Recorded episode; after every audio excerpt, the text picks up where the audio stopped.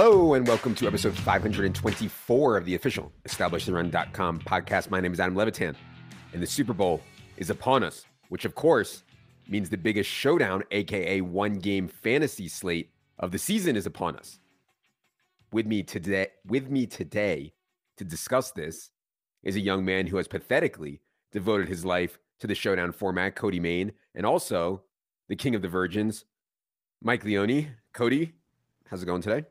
Uh, I'm good. This is the Super Bowl. This is my Super Bowl. As you just mentioned, I have dedicated my life to single game formats. Hopefully, we can uncover some edges here for uh, what should be a fun Super Bowl. Ah, uh, yes. Everybody's on a pedestal this week, especially Cody is on the pedestal this week. Leone, how's it going today?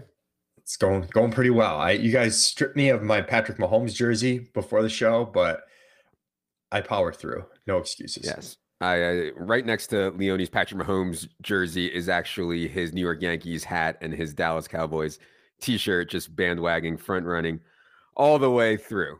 Okay, we have a lot to get into here today. Before we get into that, reminder: this show is brought to you by our friends at Underdog Fantasy. They are running some massive, massive tournaments for the Super Bowl. These are snake drafts. Again, snake drafts for the Super Bowl. We have rankings up on the site for them. You can upload those rankings directly onto Underdog to draft with your phone while you're in the bath, while you're in the toilet, whatever you want. If you have not tried Underdog yet, promo code ETR will get you a matching deposit bonus up to $100. That's promo code ETR at underdogfantasy.com. Also, want to remind everyone that the XFL starts on February 18th, one week after the Super Bowl. Of course, we are covering the XFL. Minor league football is what we live for. And also, DraftKings has shown a pretty big appetite for it, running a ton of satellites for the big week one tournament. Also on Underdog, I'm sure they'll have pick'em stuff up as well for the XFL, which we'll be looking at. Also, head to establishtheRun.com later this week for full details on the product, which will include projections, ownership, live shows, top plays, led by the king here, Cody Main. All right. On today's show, we're mostly going to discuss the showdown format on DraftKings for a few reasons. First, it is the biggest. DraftKings has a $6 million flagship tournament and a bunch of other massive, massive tournaments for the game. Second, we do not think FanDuel's one game format is actually beatable in the long term. In other words, because of the format, you don't pay extra for your MVP on FanDuel. There's only five roster spots. There's just so, so, so many dupes that it's hard to even get a plus EV lineup. And also, because DraftKings actually allows us to download the CSV of every lineup from the tournament, we have a pretty under strong understanding of what's right there, what to play, what the field will do. FanDuel does not allow us to download the CSV for some unknown reason. So, yeah, today's show, we're going to focus mostly on DraftKings. Anyways, I- have already said too much here. Let's cover some overall showdown specific stuff, and then we'll get to some micro aspects of this game. DraftKings showdown format, one captain spot that you pay 1.5x salary for, but you get 1.5x points, and then five flex spots, all positionless. I think maybe we should start, Cody, with just showdown 101 basic strategy if you had talked to someone who played DFS before but had never played Showdown before? How would you describe just basic Showdown 101 strategy to them? Yeah, I think for me, Showdown comes down to basically three things, and, and it's kind of what all DFS contests come down to, regardless of sport, regardless of field size, regardless of number of games in a given slate, comes down to projection, comes down to correlation where it can be applied. And, and for Showdown, which is eh, the, the most unique aspect of the format, pun intended, it comes down to building lineups that are not duplicated. So, starting from a high level, you want to build lineups that project well. You want to build lineups that are correlated, and that generally stems from what you're doing at your captain position, which is certainly the most important position uh, in in your six man roster. And then once you've done that, once you've built a lineup that projects well, once you've built a lineup that is correlated, you want to try and do things within that lineup that are going to help you be unique. So those are some of the things that we'll talk about uh, as we go throughout the show. But I think from from a very high 101 type level, uh, just building lineups that project well, building lineups that are correlated off of your captain position, and then once you've done that, let's let's find ways to be unique.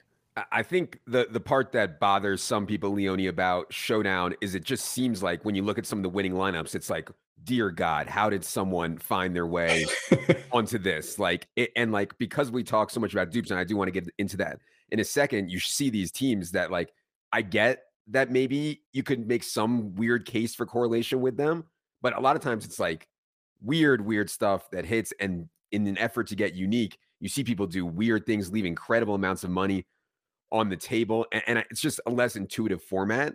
I think it doesn't mean that there's not an edge there. But yeah, any further thoughts, Leone, on the basics of Showdown? Yeah, like especially if you're moving from playing regular main slate DFS to Showdown, the one thing that gets trippy that you have to wrap your head around is in a main slate with there being, you know, 8 to 12 games or whatever, you're trying to find guys who are hitting their 90th percentile outcome that week across 20 plus teams.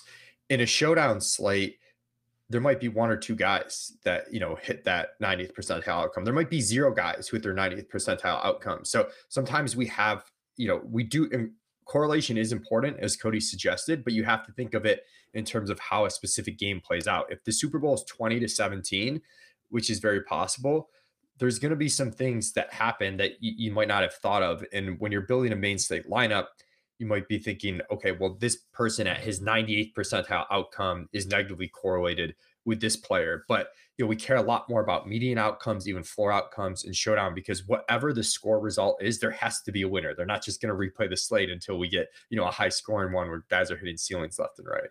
The, there's a big uh, debate, I think, in the showdown community. And yes, for those of you who don't know, it is pathetic, but there is a showdown community out there. These people that obsess and think about showdown constantly. And the debate is over dupes, right? And and there's a lot of people out there who will say, "Oh, if you go into a slate worrying about dupes, you're worrying too much." Hey, I'll take a chop 50 ways of a million dollars. And believe me, I, I would do inhumane things to chop first place here in the Super Bowl, right? However, from an EV perspective, I think what people don't understand is when you go into a slate with a lineup duped, it's already so thin. You're giving yourself like massively negative EV once you start getting duped a lot. So, Cody, I think I know where you come down on Showdown, but maybe you can explain to the people the controversy here. And maybe, it, you know, we should at least acknowledge the other side, and the other side being the people who don't think that dupes matter or they don't care if they're duped, et cetera, et cetera. Yeah, look, I'll I'll start with the dupes don't matter side here because I think if you are coming from main slate and you, and you just want to sweat for the Super Bowl and you're entering a couple of lineups into the flagship GPP, by all means, build a lineup that you think is fun, build a lineup that you think has a shot to be live, even if that means it's going to be duped 20, 50, 100 times. That is not the most plus EV way to play, but it is going to give you a fun sweat. And, and if you're not here grinding out every single decimal point of EV, then then I think that's an interesting way to play. However, we have no lives and, and, this is all we care about. We are here to grind out every single decimal point of EV. And I think that there is some sort of balance here. And, it comes down to kind of a, uh, at, at the most basic level, a calculation between how often do you project a given lineup to win and how often is that lineup duplicated when it does win. And that's kind of how you determine what your, what your expected value is. And when we're talking about lineups that are, you know, in a 470,000 entry contest like the flagship on DraftKings is this week for the Super Bowl, I mean, we're talking about lineups that are going to win 0.00001% of the time. When you start to say that those lineups are going to be duplicated dozens of times, it, it slashes your expected value uh, very quickly. So yes, it comes down to a what what do you win when you win type of uh, equation. And for me, if I'm building a 150 set or a 20 max set, or even if I'm entering the single entry contest on DraftKings, I don't want my lineup to be duplicated. And if it is going to be duplicated, I want it to be a lineup that's that's more likely to win. So that that's kind of where I come down on it. I don't think that if you are building multiple lineups, every single one of them needs to be unique. I think you know some of the best players on DraftKings will have lineups that are duplicated, but those lineups just have a better shot at winning, in my opinion how do you go about figuring out if your lineup is going to be duped? And it, will be obvious, right? In some lineups, like Jalen Hurts double with whatever fits on the Kansas City side, obviously is going to be popular, you know, stuff like that. However, in some weirder lineups, how do you figure out if it's going to be duped and how much? Yeah, I think at the most basic level, what you can do is, and we've talked a lot about product ownership for main slate. We, you and I have talked a lot about product ownership on the showdown slates that we've done throughout the season. I think at the very most basic level, you can take a lineups product ownership, which is just multiplying each individual ownership together, and then take that result times the number of entries in the contest. That's not a, a, a perfect example, but that's going to get you close to how often a, a lineup's going to be duplicated. And then from there, you have to do some of the things that you just talked about. Does that lineup have a captain Jalen Hurts with AJ Brown in the flex and Travis Kelce on the bring back? You know, players that might be more popular together are going to to bring about more dupes. So you're kind of looking at lineup combinations and co- combinations of two or three players within a specific lineup. And then from there, you can kind of adjust up or down on how often a lineup might be duplicated. And then some of the other things that you want to look for is, is, you know, how much salary are you leaving on the table? Are you playing negatively correlated players together? You know, if you've got captain Jalen Hurts with Chiefs defense, for example, you're going to have a lineup that is much less likely to be duplicated. So it is kind of, you have to apply some nuance here. There's not a direct one for one way to figure out how often a lineup will be duplicated. But the way that I kind of think about it in terms of avoiding duplicates is, is pulling different levers in different lineups given the field sizes that you're playing with. Do you need to reduce your ownership? Do you need to spend down on salary? Do you need to consider some negative correlation because your lineup projects really well, projects to be popular? Maybe you need to throw in a player that negatively correlates with your captain in order to to have a lineup that's duplicated less. Yeah, and that's why the correlation discussion is so difficult in showdown because like god, you know, I, I think that you can play I would never play Gainwell and Miles together on a main slate. I would never even play Gainwell on a main slate, right? But you can play them together in showdown to start to get a little bit weird. Same thing with like Pacheco McKinnon stuff. Like you would never do that normally. You can do that stuff in Showdown as you try to reduce the number of duplicates that you have. But again, this is where Showdown gets trippy to me, Leone, because it's like I'm trying to make the worst possible team that has a chance. It's like, let me play Pacheco and McKinnon together just because nobody else is going to do it. And, and, that's not even true. Most people, are, uh, there are going to be a ton of those kind of teams. So I want to get your take on that. And also, one thing you can do if you want to avoid this whole dupe conversation is what I would prefer play smaller field contests. And I know you'll be in there, Leone, in the smaller field stuff. So go ahead on the dupe conversation, Leone.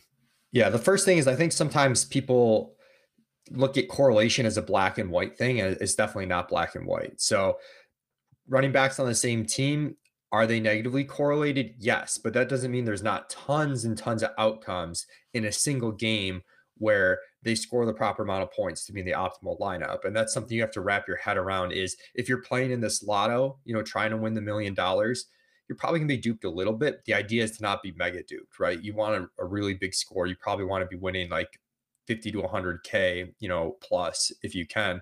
And you're trying to get the nut lineup, right? Like the, the floor of your lineup doesn't really matter. So the fact that it's weird and has a lot of downside might not really matter. That will matter in a small field, but in terms of one of the levers Cody mentioned, leaving salary on the table. You know, on a main slate, probably wouldn't play Justin Watson over Juju Smith Schuster, right? Just to leave salary on the table because it's like, what do you win when you win? You know, maybe Watson outscores Juju by like two points, like big deal on a main slate. Well, that is a big deal in a showdown lotto where you have to hit the pure nuts. So you have to think about that. Whereas if you transfer over to small field, now you're less likely to be duped. And the amount of times and the magnitude that certain players will outscore others start to matter a little bit more. You're getting away from the lotto strategy, which is like, give me a lineup that when it is the pure nuts wins me a ton of money versus give me a lineup that's leveraged against the field and I could potentially win a small field tournament without having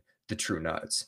Yeah. And, and I think for small field stuff, you're going to see a lot more quote unquote optimal type teams. And obviously, you can go on the solver if you have an ETR subscription and see what the optimal type teams look at, you're going to get a lot of Jalen Hurts captain. You're going to get a lot of Patrick Mahomes captain type stuff. I want to talk about captain strategy here for a second, Cody. I, I think sometimes people are like, uh, let me take put the best value in in my captain spot, right? And sometimes the best quote unquote value is like some 1500 guy that projects for like nine points. I, I'm always of the opinion that we need our captain to give us more of a ceiling. And on this slate, I'm, we'll get to it later in the show about some of these options below 3K. I don't see a ton of great captain options below 3K for this particular slate. But, anyways, I, I think a lot of times in captain, like I lean towards high ceiling wide receiver. I think you have also Cody, but what do you think about just general captain strategy, maybe for people who haven't played a ton of showdown?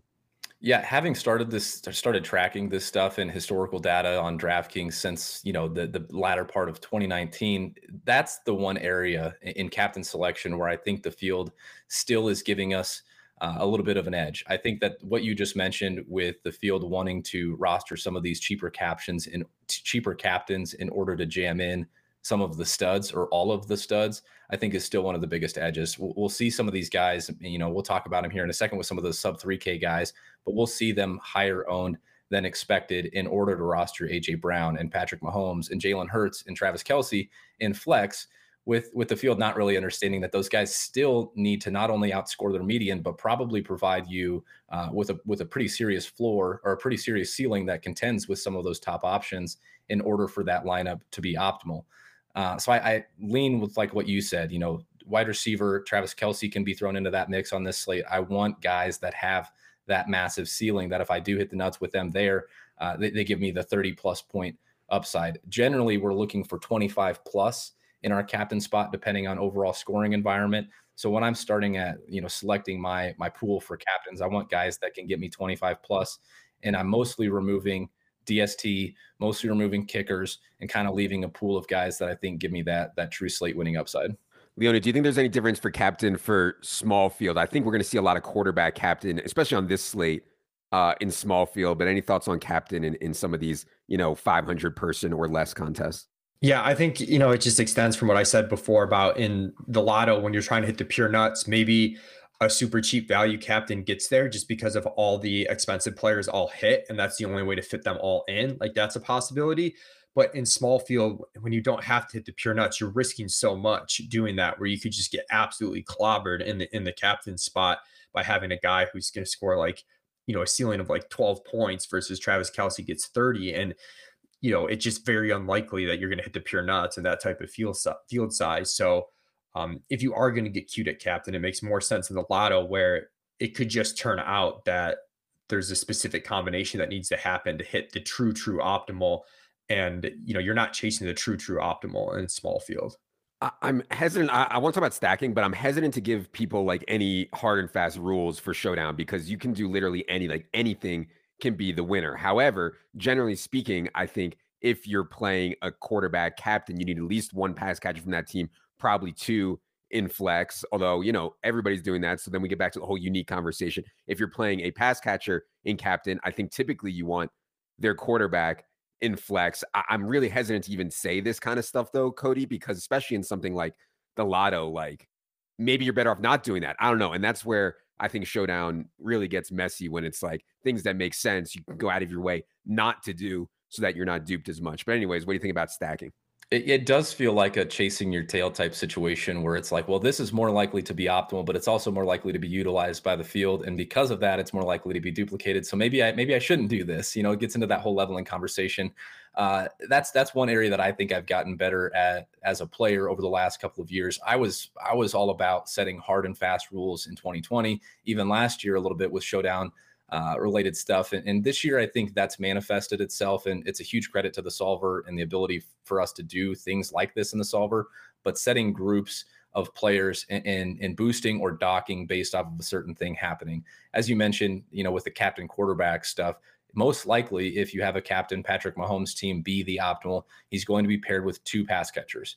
Uh, I, I, want to gr- create a rule or a group of all of the Chiefs pass catchers and boost them and have two, three, four possible you know pass catchers in those captain Mahomes lineups and just hope that the passing production is evenly distributed. Similarly with the wide receivers, I used to set a rule with if captain wide receiver must be paired with quarterback. We saw last year that that didn't work out just because of the way the the final score worked out. I think we had a captain Tee Higgins. There was a captain Cooper Kupp with uh, with Joe Burrow in the lineup and not Matthew Stafford. So you know weird things can happen in, in any given game. So the way that I'm thinking through you know stacking, thinking through correlation is more along the lines of slight boosts or slight docks based off of what I'm rostering in my captain position as opposed to setting you know true hard and fast rules in in trying to entirely group out certain situations one thing that we've talked a lot about a lot through the year, and I think Cody's done a great job, is of projecting roster construction. In other words, how many from each team will there be? And so, you know, for this game, your options are like four two Eagles or five one Eagles or three three, three from each team, or, or two four in favor of uh, the Chiefs or whatever. Uh, I'm curious what you think, Cody, is most likely. I don't know if you've run it yet. What you think is the most likely construction for this yet? Usually, when we get these high scoring, tight spread games, the most common constructions are three threes and four twos. And I think one way to get unique, like give me the best, let me look at the best 20 optimals with the Eagles as a 5 1, right? And like you play some script that people no one thinks is going to happen. Eagles win by 25 points or something like that, you know? And, and that's the story you tell yourself. And that's how you build your lineups. To me, that's an interesting way to get unique. Cody, any thoughts on roster construction for this slate? Yeah, I haven't run it yet, but I do imagine that we are going to see a lot of three threes. The way that the slate is priced, it's pretty easy to play uh, with Jalen Hurts. It's pretty easy to play Patrick Mahomes. It's pretty easy to select your choice of pass catcher from both sides, and then you're kind of filling it out with value. So I do think we'll see a lot of three threes. We'll see maybe a little bit more four twos, given the way that some of the value shakes out. by that, I mean four Eagles, two Chiefs. Historically, it has been very centered around three threes when we've got a spread of less than three. For example, um, you know, since 2020 with a spread less than three, we see one five, which in this case would just be one Chief, five Eagles used 5.6% of the time. And on the the other side, as Adam was talking about, five Eagles, one Chief, 7.9% of the time uh, for the favorite. So it is an interesting way to get different if you expect the game to go a couple standard deviations away from the expected spread of what I think is one and a half right now if you want to build some of these onslaughts, you can get really nice projected teams that are that are also going to be relatively unique just because of the the macro roster construction that you're rolling out there. Yeah, and I for the record, I don't think the game is going to be a blowout, but if only 7% of the field is going to play the game to be a blowout, you know, it's at least worth considering. That's the kind of stuff that you have to get into in showdown. Anyways, go ahead Leone if you have anything on that. There's also just weird ways that you know scores are distributed, even if it's a closer game. You know, if Mahomes is completing a ton of passes to a lot of different guys, we could see a bunch of Kansas City guys get there, and maybe Philly's just super efficient. You know, it's it's concentrated on one guy. So there's different ways four twos and five one combinations can happen. You know, other than just a, a huge blowout.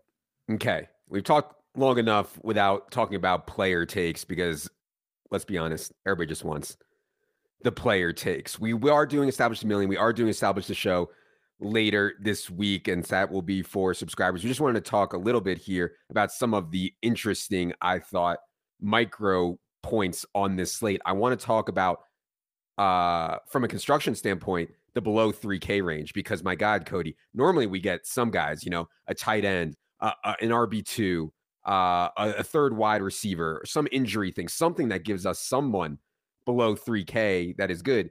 Here, I, I, honestly don't see a lot. Justin Watson is 2K, Quez Watkins is 1400. I don't see a lot. Now, that said, they have made, as Cody mentioned, you can fit a lot of stuff like Jalen Hurts in pretty reasonably because they've kind of uh, reduced some of the salaries here to make it so that people can build fun lineups still. But in terms of like the sub 3K punts, it's really thin. Any thoughts here and on that, Cody, and what you think it will do to roster construction?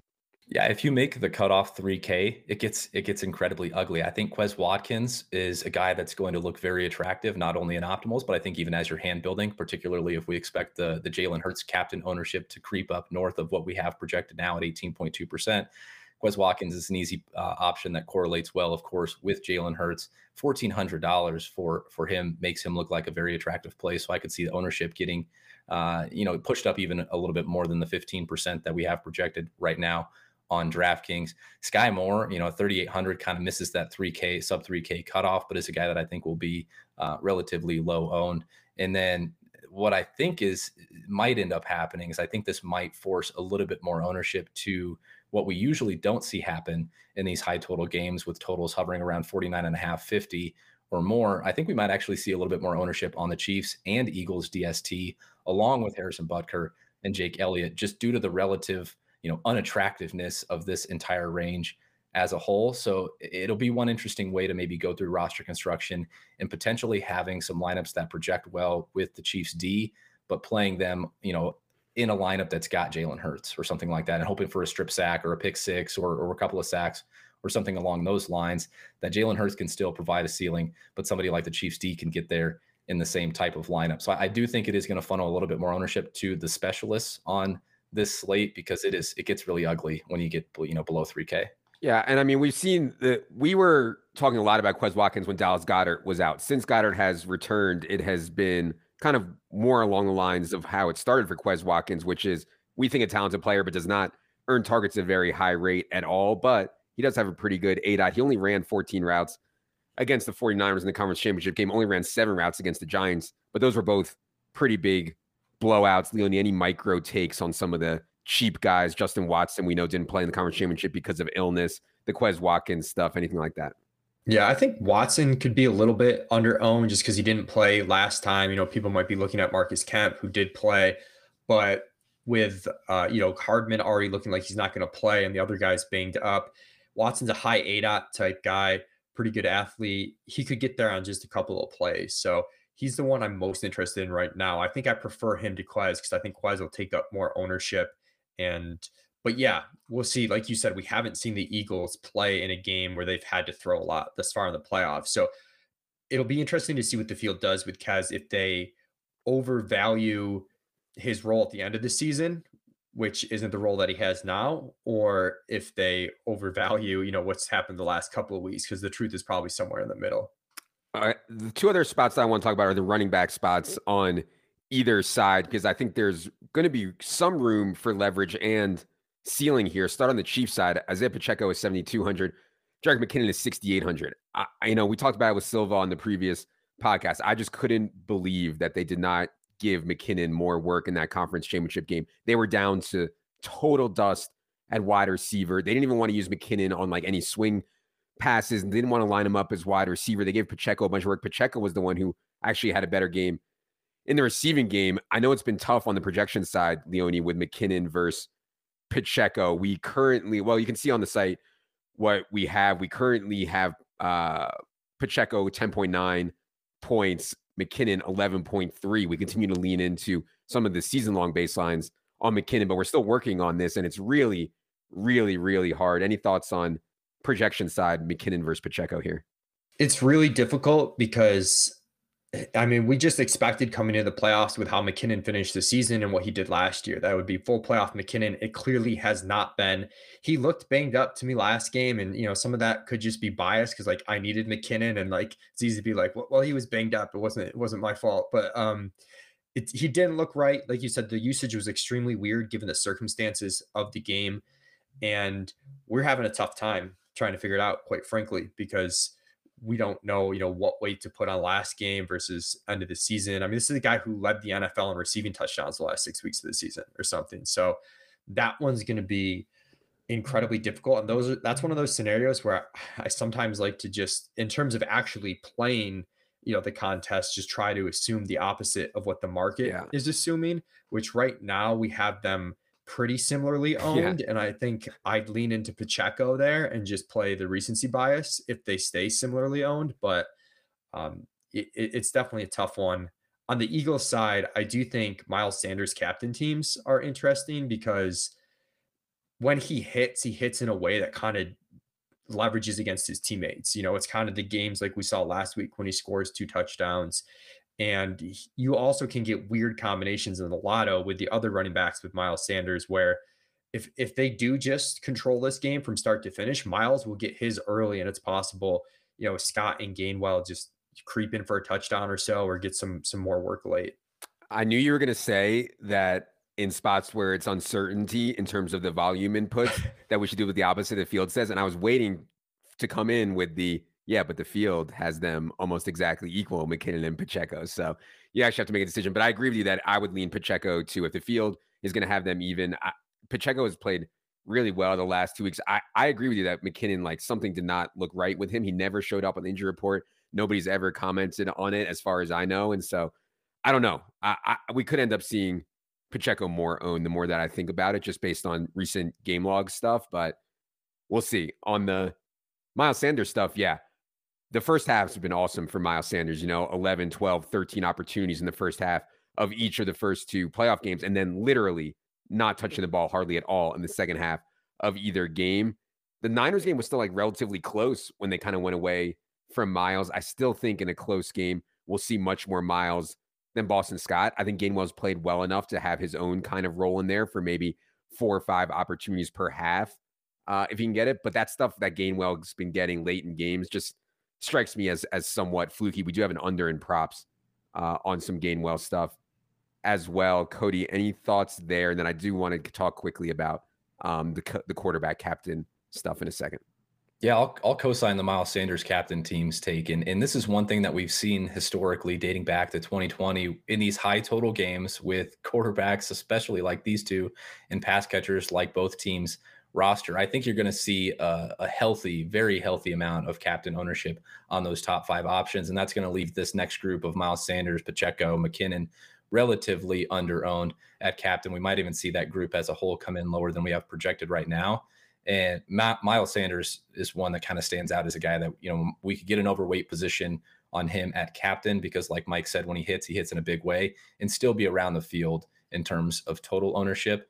Um, historically, in those games with a, with a, total around 50 or more, the field rosters, captain, captain running backs in total 21% and top 1% winning lineups right around 30%. So I think mm-hmm. there's still a little bit of an edge there. I think the field likes to gravitate towards these pass catchers and quarterbacks in high total games. So yeah, I, I co-sign the Miles Sanders take. Yeah. And one thing that we might see the last of it, the uh uh Jalen Hurts gets the snap at like the half yard line and they come up behind him and push him in. I think the NFL is actually going to outlaw that this offseason. That's just my my my gut, but this is like the last chance for that. When Jalen Hurts doesn't get that, obviously it's good for Miles. And so what Leone was saying when Miles hits, Jalen Hurts maybe doesn't get that half yard push him in touchdown. You start to leverage off that way. Last thing I wanted to talk about here is quarterback at captain. We currently have Jalen Hurts projected for 18% captain, Patrick Mahomes 14% captain. Now, both these guys give you some rushing. The Mahomes rushing stuff is more complicated because he's dealing with the ankle thing.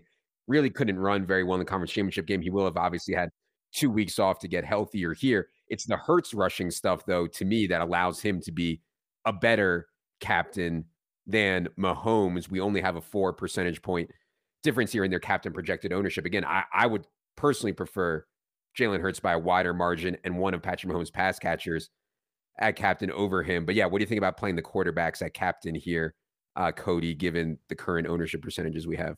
Yeah, I, I, feel like a beaten beaten record, a broken record on on this with Patrick Mahomes, given how much I love Chiefs slates. And the reason why I love captain quarterback, Captain Patrick Mahomes on these Chiefs slates is because as you go down this projection table here, you see eight, nine players, if you include Jerick McKinnon as a primary pass catcher, as as guys you can pair him with, so you can get highly projected Captain Patrick Mahomes teams with some combination of two or three of his pass catchers, and those teams are less likely to be duplicated because you're talking about guys further down the board like Noah Gray and Jody Fortson and Skyy Moore and Justin Watson. So I, I like the captain Mahomes teams even at 14.4% ownership because I think those teams just generally lend itself to more unique roster constructions. As I kind of mentioned off the front, if I am playing a Captain Mahomes team, it's most likely going to be with two pass catchers. In some cases, it will be with three. Um, I would imagine on a lot of those teams, just the way the projections shake out, I will have Travis Kelce, but I'm happy rotating through some of these guys further down the board. Then even like an MVS at 6,200, who I think is a little bit overpriced, will come in with a nice, uh, nice ownership in the large field lottery. So I love the uh, captain Patrick Mahomes stuff on on these Chief slates. Okay, Leone, any comments on quarterback captain before we get out of here? Yeah, I know the field used to overrate quarterback in captain because generally a pass catcher is going to outscore them or be a better value at a cheaper price tag. Um, the field's gotten sharper with that one and two. This slate, because of what Cody said when Mahomes spreading it out, because of what you said with Hurts rushing, that's not necessarily the case. Mahomes is only 400 more than Kelce. so um, yeah, they, they look like strong captain options. I'll I'll give one complete galaxy brain thought that I had though uh, as we were going through this, which would be Captain Travis Kelce with Hurts at quarterback um, is is a way to get unique in in the, the really big slate. I could see that happening. And, and, so what Leone is is story you're telling there is that all of Patrick Mahomes' production or most of it goes through Travis Kelce, and we haven't seen that often from Patrick Mahomes, but we have seen it before we see it much more with a team like uh, I don't know, like the Raiders. Like you know, Derek Carr throws for 250 yards and three touchdowns, and Davante Adams has like 160 yards and three touchdowns. And obviously, in that scenario, the optimal would be Davante Adams captain. You may not even need Derek Carr there, depending on how it shakes out on the other side. So yeah, Galaxy Brain is in full effect here. If you are looking to use your Galaxy Brain, Showdown is the perfect place for it because you can make up just about anything and say, "Oh, well, it was a, it was a it was a Galaxy Brain team." I figured it out. All right. We'll be back with a lot more content ahead of the Super Bowl, doing a prop show. Tomorrow, we're going to talk about some fun slash exotic ones, betting show for the sides and totals with Davidow as usual. On Friday, establish a show, establish million ahead of the showdown slates as well. We were referring to the projections on here. If you're a subscriber, projections for showdown are live as of Monday morning. That includes ownership, that includes uh, uh, straight salary based value as well for Leone. Oh, one more thing, man. Me and Cody, and even Leone, we love the golf streets, man. It's so, so, so fun playing golf. One of the best events of the year. I believe they call it the Winter Major is this weekend. And so I know it's overlapping with the Super Bowl. Not great timing, but awesome field. Our projections have been just absolutely crushing thanks to Rufus and Tom Peabody. And so if you're interested in golf, check that out on the subscribe page. Projections will be live Wednesday morning ish ahead of the waste management that starts on Thursday. For Leone. For Cody, I'm Adam. Good luck, everybody.